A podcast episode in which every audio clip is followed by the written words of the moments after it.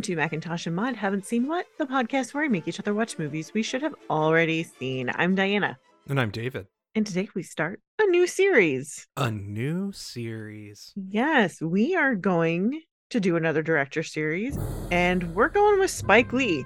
We've talked about doing Spike for a long time. We have, and it's time. This man is truly a legend. Yes. The credits we're going to give for him only scratch the surface of what this man has accomplished in film and Mhm. media because I don't think I've ever seen a director who had just as much of a cultural impact outside of movies as he did inside of them. hmm Look, we've seen a handful of his films. Yes. including one that might be our favorite heist movie of all time. Yeah. And yet, there's also so much more. There's his documentaries that Mhm. he's done. He's done tons of music videos, and he's done in more recent years a lot of staged performances he's filmed. hmm He is a man who is willing to take on whatever challenge you throw at him. Yeah. always has been, always will be. And it doesn't hurt that he brings such a unique perspective to the screen. And not just in the sense that he's a black director with a very specific eye, hmm but it's that he brings his community to the screen more than anything else. Oh, His yeah. entire focus of his career has largely been his borough, Brooklyn. hmm And he kicks off this series with his first film, a film that pretty much touches on exactly that. So, Diana, what is our first movie for this series? She's gotta have it. The story of a woman and her three lovers. Yeah. That, that, that, that is the synopsis. Yeah. Um, I, like to be honest, I I remembered hearing about this film, but I didn't know what to expect, and it was interesting. This is a fascinating document, for Mhm. sure. This is not a great movie. No. not because of Spike, but because he's dealing with a lot of people who aren't that experienced. hmm And it's really, er, I mean, it's so figuring shit out, yeah even more than Boyz n the Hood. Like when we talked about Boyz n the Hood for our 1991 Oscar series, it was really fascinating to hear about John Singleton coming to his first ever film hmm and seeing how at the beginning of the movie because he filmed in sequence you can actually track his progression in his talent as a director. Hmm and in this spike is doing a whole lot with what he has it's just that he doesn't have a whole lot hmm the budget for this movie was $175000 Wow. That's which in 1986 money is not bad but also not a lot No, it's not bad, but it is not a lot of money. We we've seen some real low budget films from around the same period that came in at at least a couple million. hmm So for him to only have that much, there's a big reason why there's only one scene in color in this movie. hmm Probably because it was real cheap to do it in black and white. Oh yeah. His choices are made out of necessity. And yet that breeds such interesting results. Well, I think that makes so much sense and is really interesting. And I I think this story is better in black and white. I think if it was in color, it would be really distracting. It's really funny how much Woody Allen there is in Spike's Mhm. Directorial vision. Um, I can see that. we've sort of made the declaration we don't want to talk about Woody Allen, mostly because a lot of his stuff you actually have to get into his ickiness to explore his movies. Yeah. It sucks, so we just don't want to do that. But I do find it interesting how he I mean, first of all, the audacity in 1986 to make a movie about black people that just showed them as people? Oh my goodness. Black people are just people? Whoa. That's some wild shit. Mm-hmm.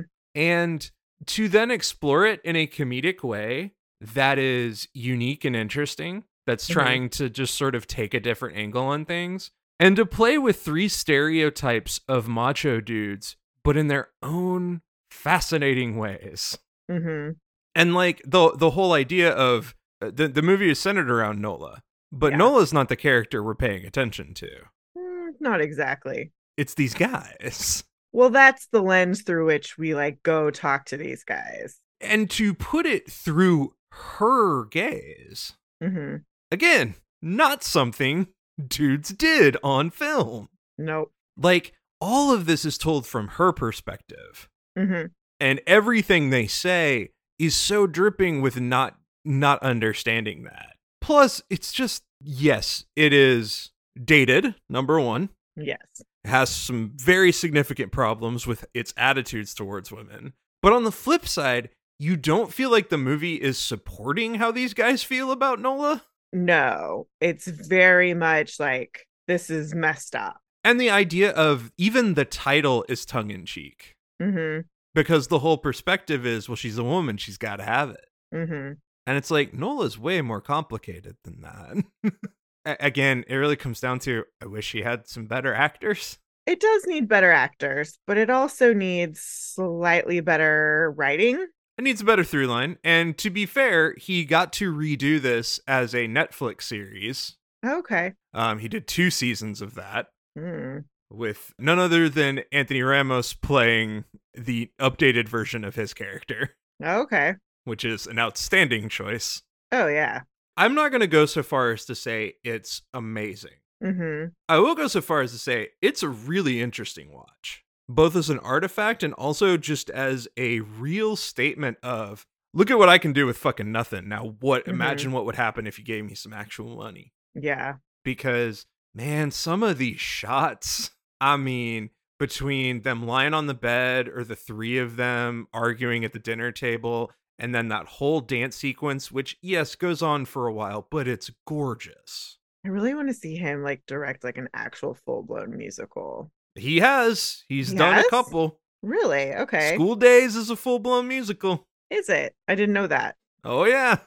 But he clearly likes a musical. oh, he loves musicals. And he's done some film adaptations. Most recently, he did David Byrne's uh, one man show, American Utopia. Okay. I Um, remember I remember you talking about that, but I I didn't have any context for it. and he loves musicals. He absolutely does. He loves all movies, which helps a bit. And he references other movies constantly in his work. But I just, there's so much going on in the movie. Unfortunately, it just doesn't all really hold together that well. Mm, But uh, when the jokes are funny, the jokes are funny. yes. And he's funny in it too. Like I know we're not acting yet, but like he as both a writer and a director uses himself very effectively. And I think that is rare for a writer director who's also putting themselves in their stuff. This is another thing about Spike. He understands where his strengths lie as a storyteller and inserting himself into that story. hmm and when it's a good time to put himself in and when it is a good time for him to get the hell out. I I would agree. And granted, his career has been scattershot. hmm It, it has been hit or miss over time. In more recent years, he's had criticism. Not in the most recent years, but like he had a, a middle period where people were like, I don't know about this stuff, man. hmm And I think we'll talk about it, uh, uh, maybe a few of those. But he comes out of the gate really early and he gets where he fits as a character. hmm The movie only made $30,000, Okay. but It doesn't surprise me. it had a huge impact on the people who saw it. Okay. Most notably in the trivia, I found that Darren Aronofsky said that this movie is what inspired him to become a director. Really? Okay. That's not nothing. So let's talk first about our writing. And some people are going to drift in and out of the writing scope, but one man is always going to remain, and that is going to be Spike Lee. hmm Before this, he wrote a sort of short, mostly a student project, but it is a full length called Joe's Bed-Stuy Barbershop We Cut Heads. This then is his debut feature film. After this, he writes School Daze, Do the Right Thing, Mo Better Blues, Jungle Fever, Malcolm X, Crooklyn, Clockers, He Got Game, Summer of Sam, Bamboozled, She Hate Me, Red Hook Summer, Da Sweet Blood of Jesus, Chi-Raq, Black Klansman, She's Gotta Have It for Television, and Five Bloods. Upcoming, he is working on a musical about the proliferation of Viagra called Boner. Love that. We also, for her opening quotation, give a writing credit to Zora Neale Hurston. Okay. What do we think of Spike's writing for this movie? I love the concept. I really do. The writing could be a little bit better. Like I know there's a vernacular there, there's a he's he's talking uh, like he does in his neighborhood that I that's not necessarily for me. But I feel like Nola could have she should have been a little bit more empowered. Yeah, ev- everything about the structure is fantastic. Mm-hmm. It's such a great way to flip the lens of this romantic comedy. And again, why it makes a perfect television series. like uh, translating this to TV is like, well, yeah, Mm-hmm. it's a slam dunk.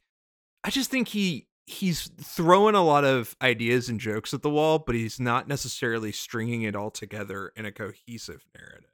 Like there's lots of moments, and those moments kind of lead to things, but they also kind of don't. Mm-hmm. And it's hard to figure out sometimes whether he's making a, a sort of series of vignettes about the life of a woman or whether he's actually trying to tell a full narrative arc of her realizing whether or not she actually has power in her sexual life. Yeah.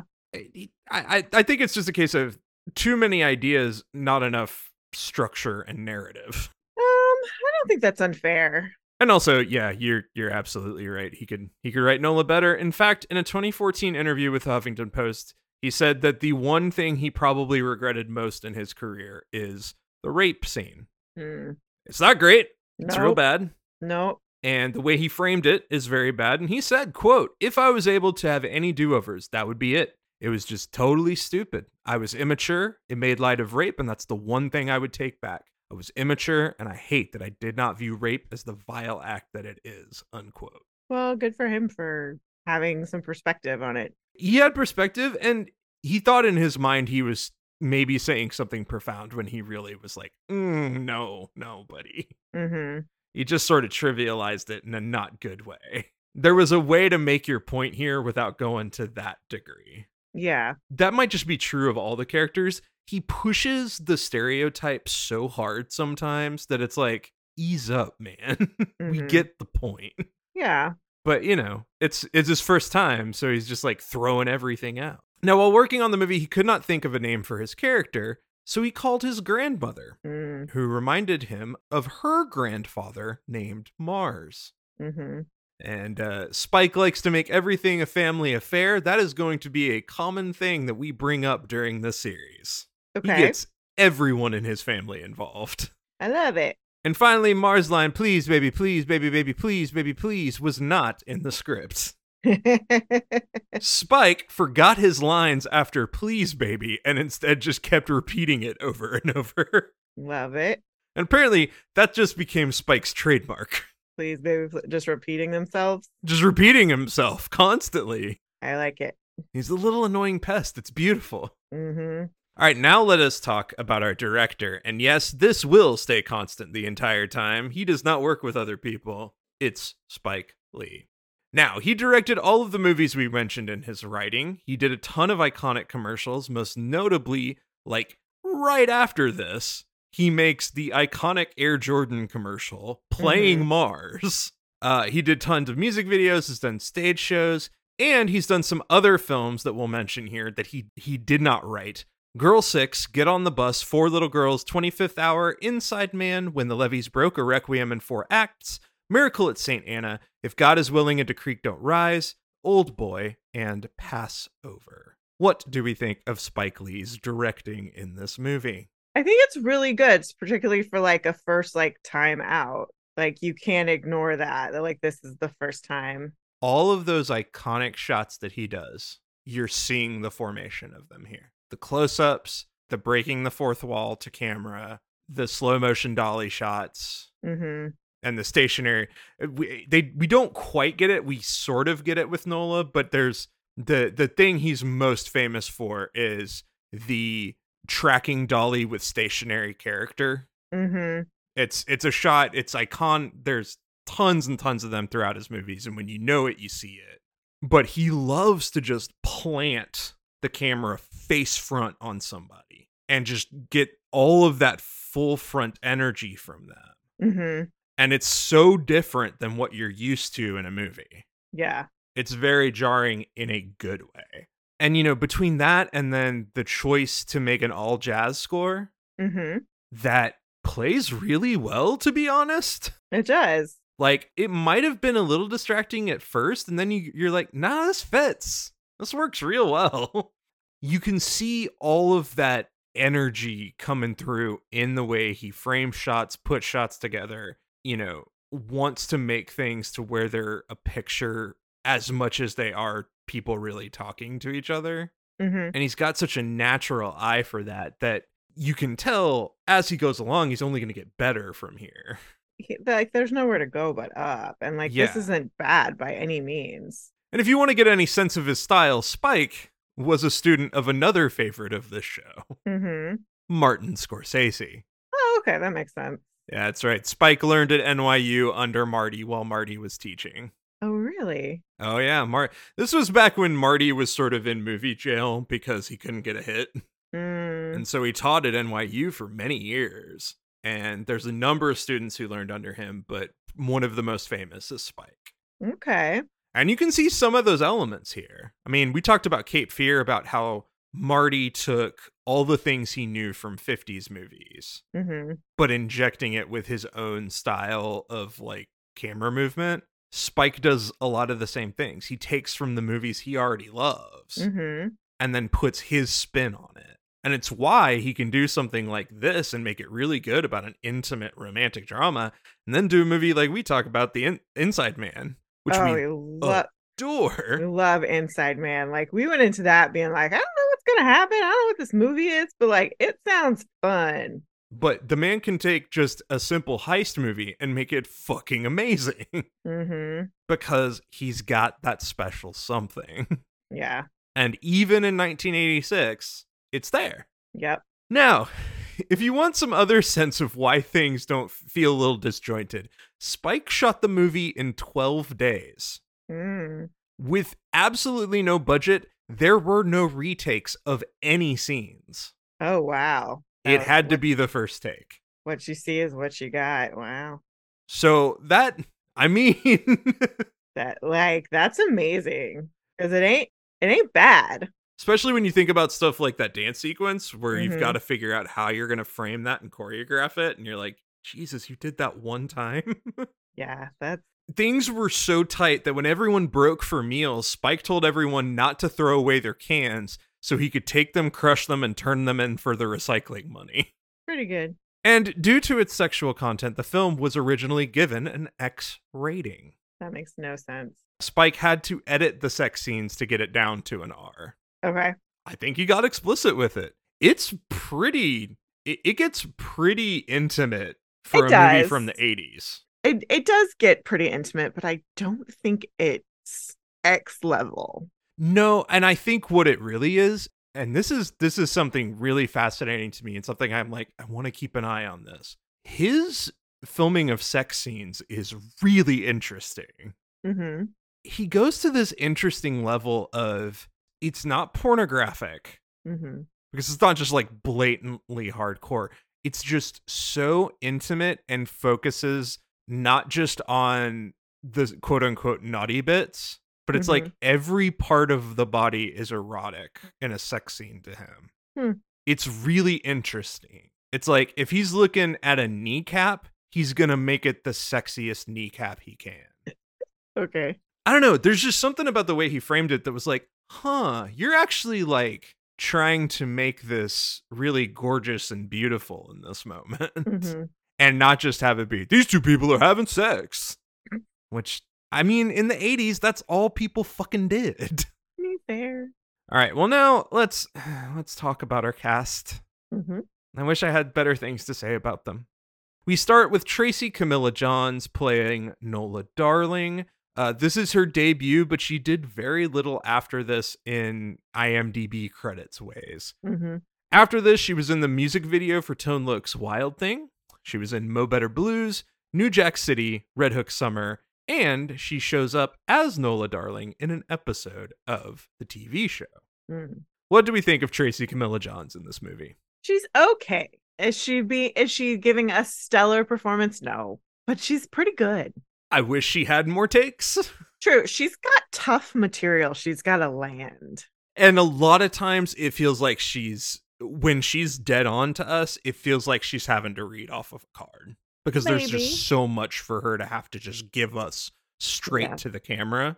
hmm As opposed to, she's really best when she's just in a scene with other people. hmm Because then she starts to ease into the character more, but that straight on for her just doesn't work quite right. No. And again, I was like, if they only get one shot, I was like, ooh, I maybe wish you had some more takes for her. Yeah. some notes. but you know. And but she is she is very good and she's gorgeous. She is. She's a beautiful woman. That's all right. We have Tommy Redmond Hicks playing Jamie Overstreet. This is sort of our gentleman hmm who has his own problems with how he sees women. Sure. Uh, before this, he was in Spike's debut, Joe's Bed-Stuy Barbershop. After this, Daughters of the Dust, The Five Heartbeats, The Meteor Man, and then did just other small roles. Mm. Nothing big of note. What do we think of Tommy Redmond Hicks in this movie? He's pretty good. Um, he doesn't read as green as our actress. Yes and no. He gets a little stagey sometimes for what he's doing. Sure. But I do love the fact that then they undercut all of that with Mars jumping into one of the scenes, Oh yeah, Mars is great. which Mars jumping into a monologue is just such a Woody Allen move Mm-hmm. Of like, hold up, what the fuck are you talking about? Mm-hmm. He's good. There's just a lot of stiffness. Stiffness is the word. There's an element of stiffness, but like he didn't he doesn't come off as like I've never done this before. That's true. I think where his performance is stiff is really more uh, inexperience on Spike's part. Oh, yeah, for sure. because he's like he clearly understands his role in the movie. He understands like the page and he's doing it. You know and the other thing i love about him is so out of all three of the guys he's the one who seems to have a shit most together hmm and at first blush really care about nola Okay. and as the movie goes on you hear him give the lines and again from all appearances he's put together but the way he delivers the lines he's so subtle in dropping in the moments where you're like oh you don't have a fucking clue do you Mhm. It's really good. That's the subtlety that works really well for him. We have John Canada Terrell playing Greer Childs, our super primpy macho man. hmm Before this, he was in The Brother from Another Planet, and after this, he was in Mo Better Blues, The Five Heartbeats, and Boomerang. Hmm. What do we think of John Canada Terrell in this movie? He has probably the hardest role. Such a villain. Such a villain. He's good He's great. because you have to like him and then you have to hate him. Uh, you have to be like affably charmed while also turned off by him. Totally. Yeah. Because the thing is, he's super shallow, but he's also not hiding anything. hmm It's that weird combo of like, God, you are awful, but you don't lie about it. hmm He, he thinks he's God's gift to women, and you know, to some, maybe he is. I don't know. He's very fun. Who could have been better for this role? Eric LaSalle. Ooh, that's pre ER Eric LaSalle. Mm-hmm. Wow. Now he thought the role was too shallow, Okay. but also he was ineligible to be in it because he had just gotten his SAG card. Oh, fair. And finally, we have his debut performance, Spike Lee, Mm. as Mars Blackman. Now, he has played a hype man and himself in a lot of things, hmm but he does also act in a number of his own films in various roles. So, of the things he's been in, where he's playing a character, hmm this is his debut. After this, he was in School Daze, Do the Right Thing, Mo Better Blues, Jungle Fever, Malcolm X, Crooklyn, Clockers, Girl Six, Summer of Sam, Red Hook Summer, and She's Gotta Have It, the TV show. Mm. What do we think of Spike in this movie? He's great. So fucking good. He's like the sprinkles on the sundae because he's so fun, but like he has a real character too, which is great. The thing I love about Spike's acting is that his image is so outlandish that you think he's just going to be a cartoon. hmm and then he acts and he's not. Like Mars is a fully fleshed out character hmm who's got a perspective and got a point of view. And yes, he's ridiculous and funny, but he's also very real. Like that whole scene when he sleeps with Nola, hmm and then he's just like, Was I good? Did you like me? Did you like me? hmm Which I know is again more Woody Allen, but it it's just plays to that character of like, yeah, this guy, you know, talks a whole bunch of shit, but in reality, he just wants somebody to tell him they like him. Yeah. and he's perfect at that of writing that line between fake tough and completely vulnerable. Mm. And it doesn't hurt that Spike's a little guy with kind of bug eyes. Yeah. Like his look works for it too, but it's it's just so much like, oh my god, you are this character. hmm And I know that's an element like he's clearly writing characters that he can directly relate to. He's not going to play a character he can't somehow just be himself in. hmm But that's smart, especially for a writer director. If you want to know how to put yourself in a movie, unless you're fucking Clint Eastwood, who is like the one notable exception I will put. hmm If you're gonna direct and put yourself in your own movies, make sure the character you're playing is close enough to you that you can do it. Yeah. Well, that, that's just a level of self awareness that you have to have. And many times they do not. And I like the fact that for all the for all the shit that I think Hollywood over the years has sort of thrown at Spike of not being self-aware, it's like actually Spike might be one of the most self-aware motherfuckers in the whole industry. hmm it's just that he's not gonna play your game. and right away he's showing us that. hmm Mars, of course, became the breakout character from the film. And of course, he reprised it for the Air Jordan 3 commercial with the classic line Is it the shoes? Yo, Mars Blackman here with my main man, Michael Jordan. Yo, Mike, what makes you the best player in the universe? Is it the vicious stunts? No Mars. Is it the haircut? No Mars. Is it the shoes? No Mars. Is it the extra long shorts? No Mars. It's the shoes it, right? Nah. Is it the short socks? No Mars. Money's gotta be the shoes. Shoes, shoes, shoes. Shoes. You sure it's not the shoes? I'm sure Mars. What about the shoes? No Mars. Money's gotta be the shoes. Uh, we have some Arpons. Random people of note. Joy Lee playing Clorinda Bradford. This is Spike's sister.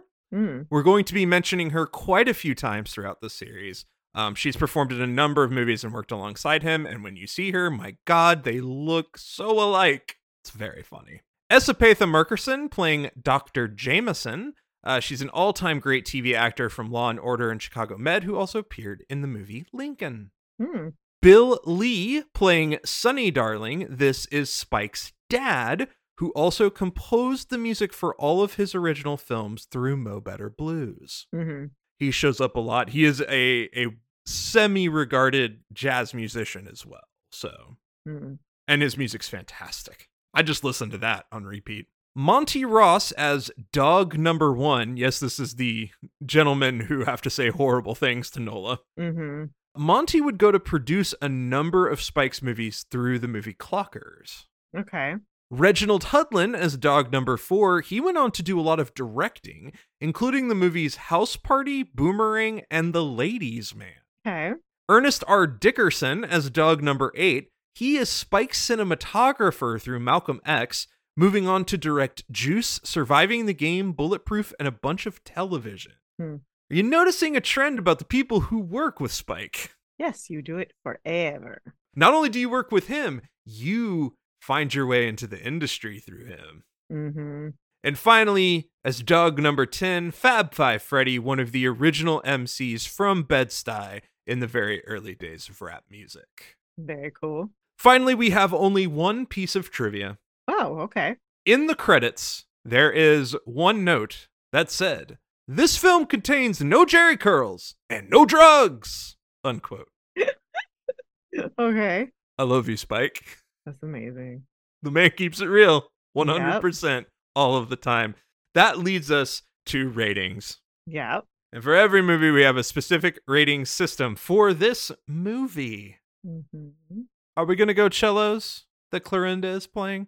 Ooh. That's the first one that came to mind. I don't know. No. Oh, you know what we have to do? Hmm. We have to do the the headboards. The headboard. Headboard. It's so f- prominently featured. It is.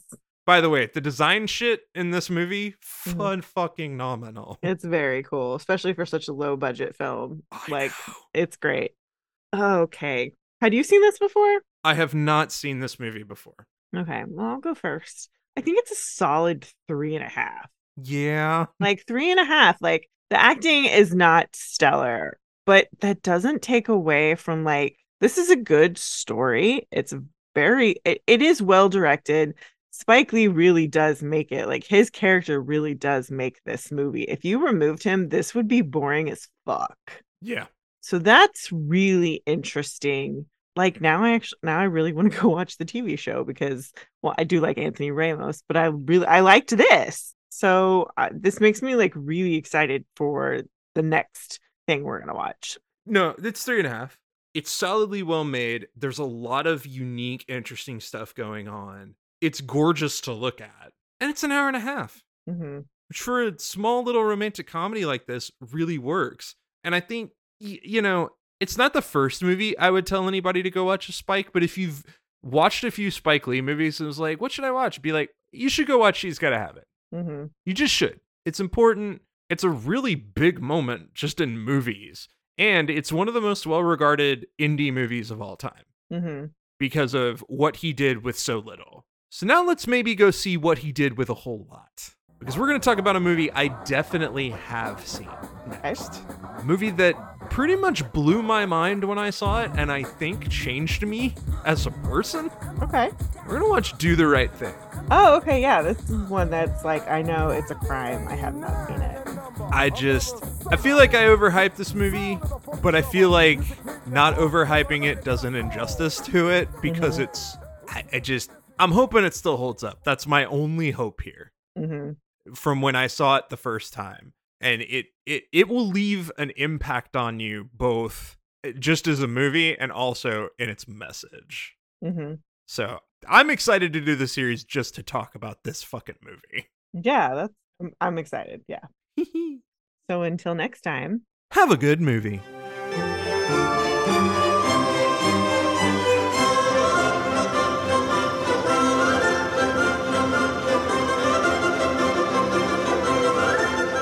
Thanks for listening. Be sure to review and rate us on iTunes, Stitcher, or wherever you listen to your podcast. For questions, comments, and recommendations, you can email us at macintoshandmaud at gmail.com or find us on Twitter, Instagram, and Facebook.